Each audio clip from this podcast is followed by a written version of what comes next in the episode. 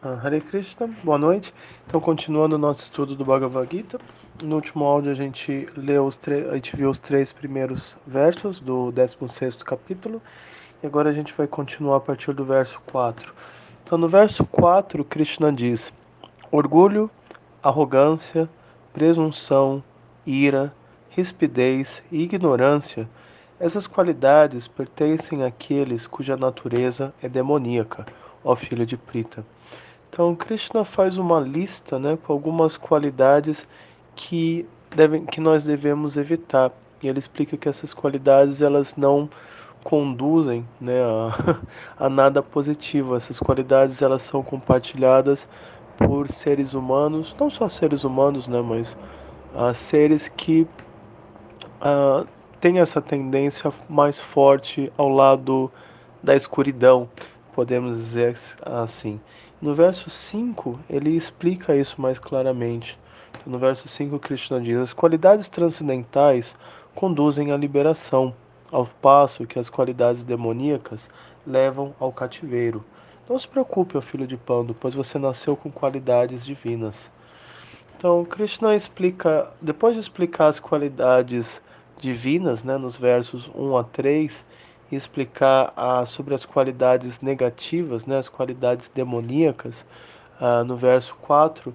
Então, Krishna explica ah, o resultado de ambos os conjuntos de atividades e ele explica como as atividades transcendentais, as, ativi as, quali as qualidades transcendentais, as qualidades positivas, elas conduzem a pessoa ah, no sentido, elas conduzem a pessoa ao progresso espiritual e, em última análise, a liberação do plano material, onde ela pode abandonar o corpo, os corpos materiais, né, grosseiro e sutil, e atingir a sua natureza espiritual original, a sua natureza espiritual eterna.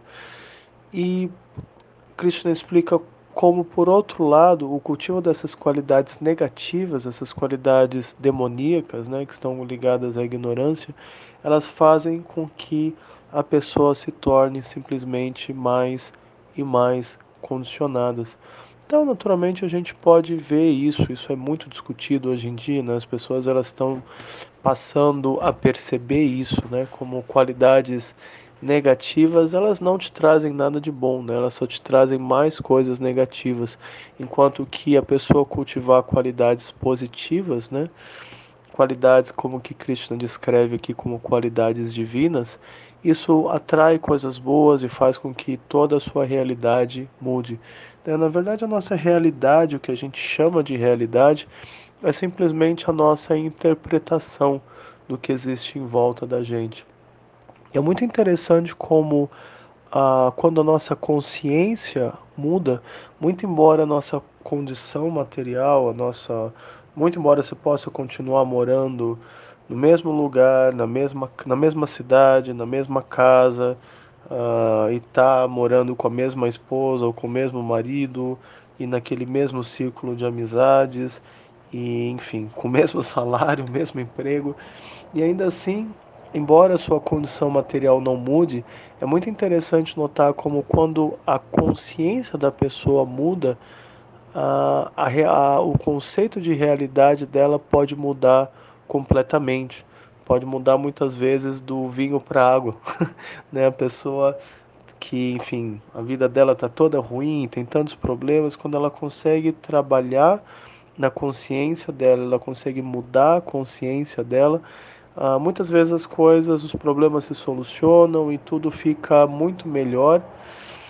Simples, é, muito embora a situação material dela não tenha mudado, mas simplesmente por ela mudar a consciência, ah, tudo muda.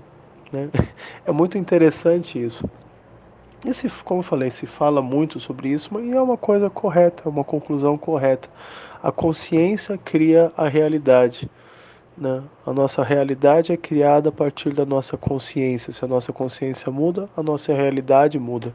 Enquanto que simplesmente mudando a condição material não necessariamente vai solucionar alguma coisa, porque se a consciência permanece a mesma, né? Não vai haver muita mudança, muito embora talvez a pessoa possa ganhar mais ou possa mudar de casa, mas a consciência dela continua a mesma, a realidade dela não vai mudar muito.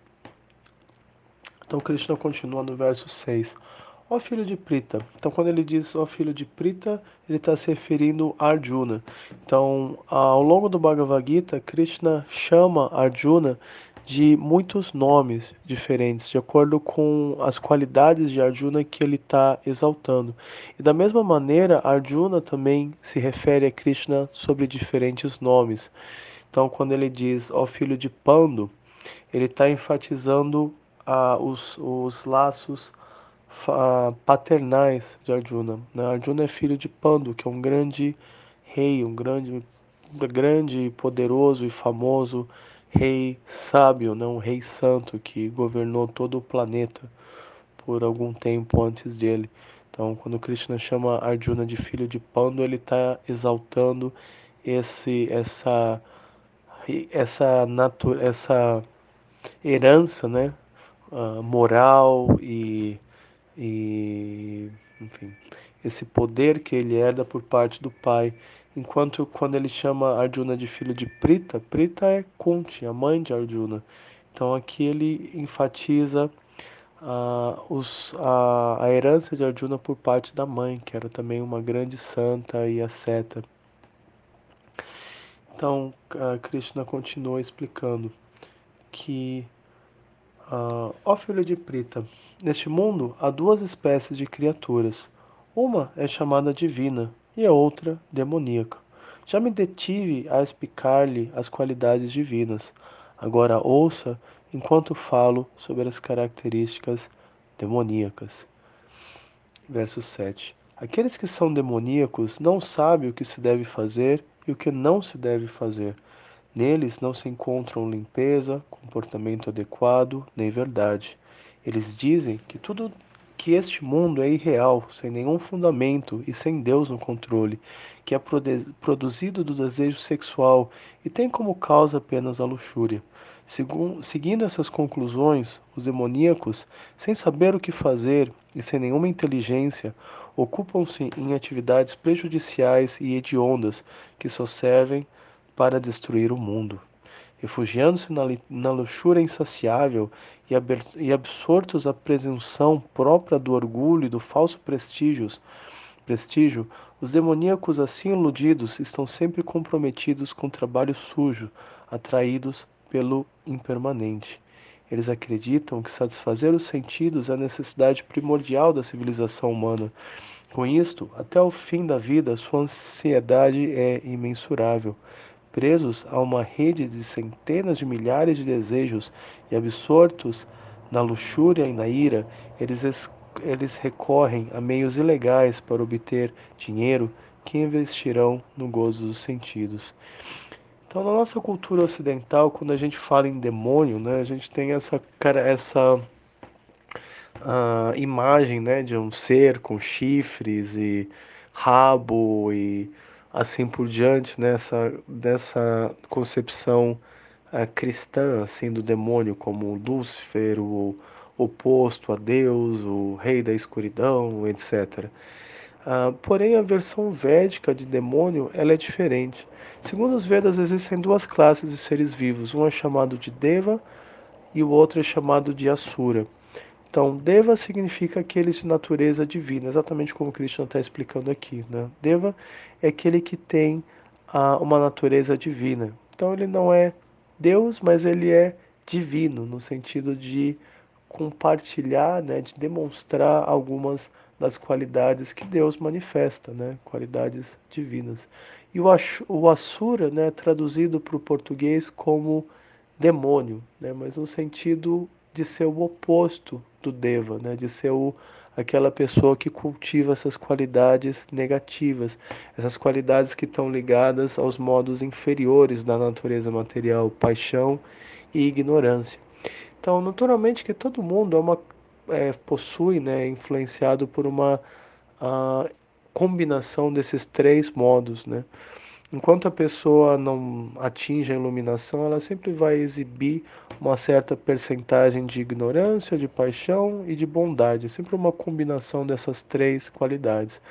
Ah, o, as pessoas de natureza divina, elas mostram uma, uma predominância do modo da bondade. Então não significa que ela seja perfeita, mas na maior parte do tempo, né, na maior percentagem, podemos dizer assim, ela vai mostrar mais qualidades uh, divinas, mais qualidades positivas do que qualidades negativas. Não significa que em algum momento ela não possa fazer alguma coisa errada, ou ser ríspida com alguém, ou fazer alguma fofoca, ou fazer alguma coisa de ruim ou de errado, mas uh, isso é mais raro, isso é não é a regra, isso é a exceção.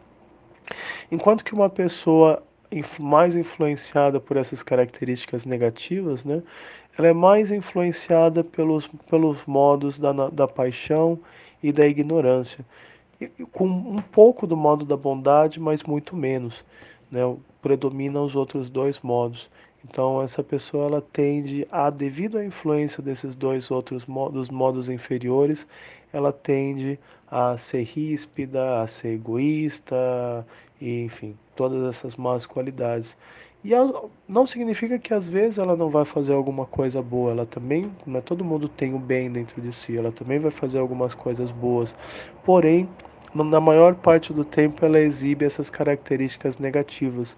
Então as, a, as coisas boas que ela faz são mais a exceção do que a regra. Então é o, o oposto, né? Você tem esse contraste nesse mundo de acordo com, as, com os modos da natureza que a pessoa se associa. Da onde vem essa associação dos modos? É uma questão de escolha da pessoa. O que a, os modos que a pessoa manifesta, que ela se associa no presente momento, elas são o resultado das escolhas passadas dela. E as escolhas que ela faz nessa vida vão fazer com que ela ah, adquira um certo condicionamento na próxima vida. Então, a nossa realidade atual, ela é fruto das nossas escolhas passadas, enquanto que a nossa realidade no futuro, ela, é fe... ela, é... ela vai ser o fruto das nossas escolhas no presente momento. Então, a cada momento a gente tem essa oportunidade de escolher entre o certo e o errado, o espiritual e o material, o bem e o mal, e assim por diante. Então, a cada momento a gente tem essa escolha. E o coletivo dessas escolhas que a gente faz na, durante a nossa vida vão nos levar a uma nova situação na próxima vida, seja nesse mundo material, seja no plano espiritual. Mas o resultado dessas diferentes escolhas que a gente faz durante a vida. Então não é uma coisa de que ah, você faz uma coisa errada e você vai queimar no inferno eternamente, ou se você faz uma coisa certa, você vai viver no céu eternamente não é simples assim, é simplesmente o resultado das nossas escolhas, não de uma escolha, mas de todas as escolhas que a gente faz durante a vida. Então isso é uma coisa que a gente tem, deve sempre ter em mente, de sempre a, a cada momento tentar fazer as escolhas certas, né? sabendo que as escolhas erradas vão, não, vão, nos, não vão nos levar a um lugar muito bom. Então quando Krishna descreve aqui no Bhagavad Gita, né, do, do verso 7 ao verso 12, que ele está descrevendo algumas das características demoníacas, como eu falei, esse demônio que ele está citando aqui não é o, o, o, com chifres e rabo, mas basicamente o das pessoas que não têm uma consciência divina, que não, não são, não tentam seguir o caminho espiritual. Então você vê que né, um, ateísta, um, enfim, uma pessoa que muito materialista e assim por diante. E isso tende a ser um pacote, né? A pessoa ela tende a quando a pessoa come, ela manifesta algumas dessas características, normalmente as outras também estão presentes em maior ou menor grau. Quanto mais a pessoa se torna materialista, mais ela demonstra essas qualidades uh, negativas. E o resultado dessas da, de, do coletivo, né, de muitas pessoas cultivando essas qualidades negativas, né, essas qualidades assúricas, né, como Krishna, de, uh, como Krishna demonstra, uh, explica aqui, é simplesmente a destruição do planeta. É o que está acontecendo atualmente, né? A gente vê a destruição dos habitats, a destruição da natureza, a poluição da atmosfera, a poluição dos, dos oceanos, né? tanto sofrimento por parte não só dos seres humanos, mas de todos os seres vivos que habitam o planeta. Isso é causado unicamente por essas propensões demoníacas que infelizmente se tornaram comuns né, na maior parte da população.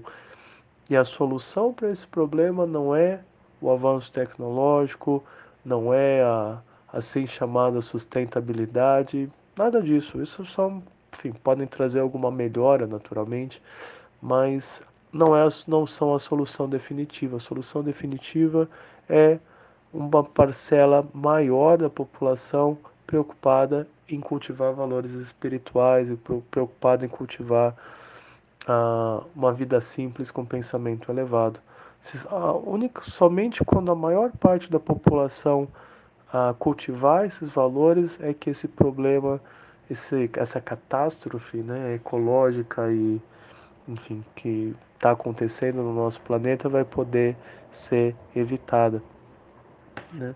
Essa palavra sustentabilidade é uma das maiores mentiras que se propaga na, atualmente. Né? A pessoa acha que ela deixando de pegar uma sacola plástica no mercado, ela vai a ah, salvar o planeta.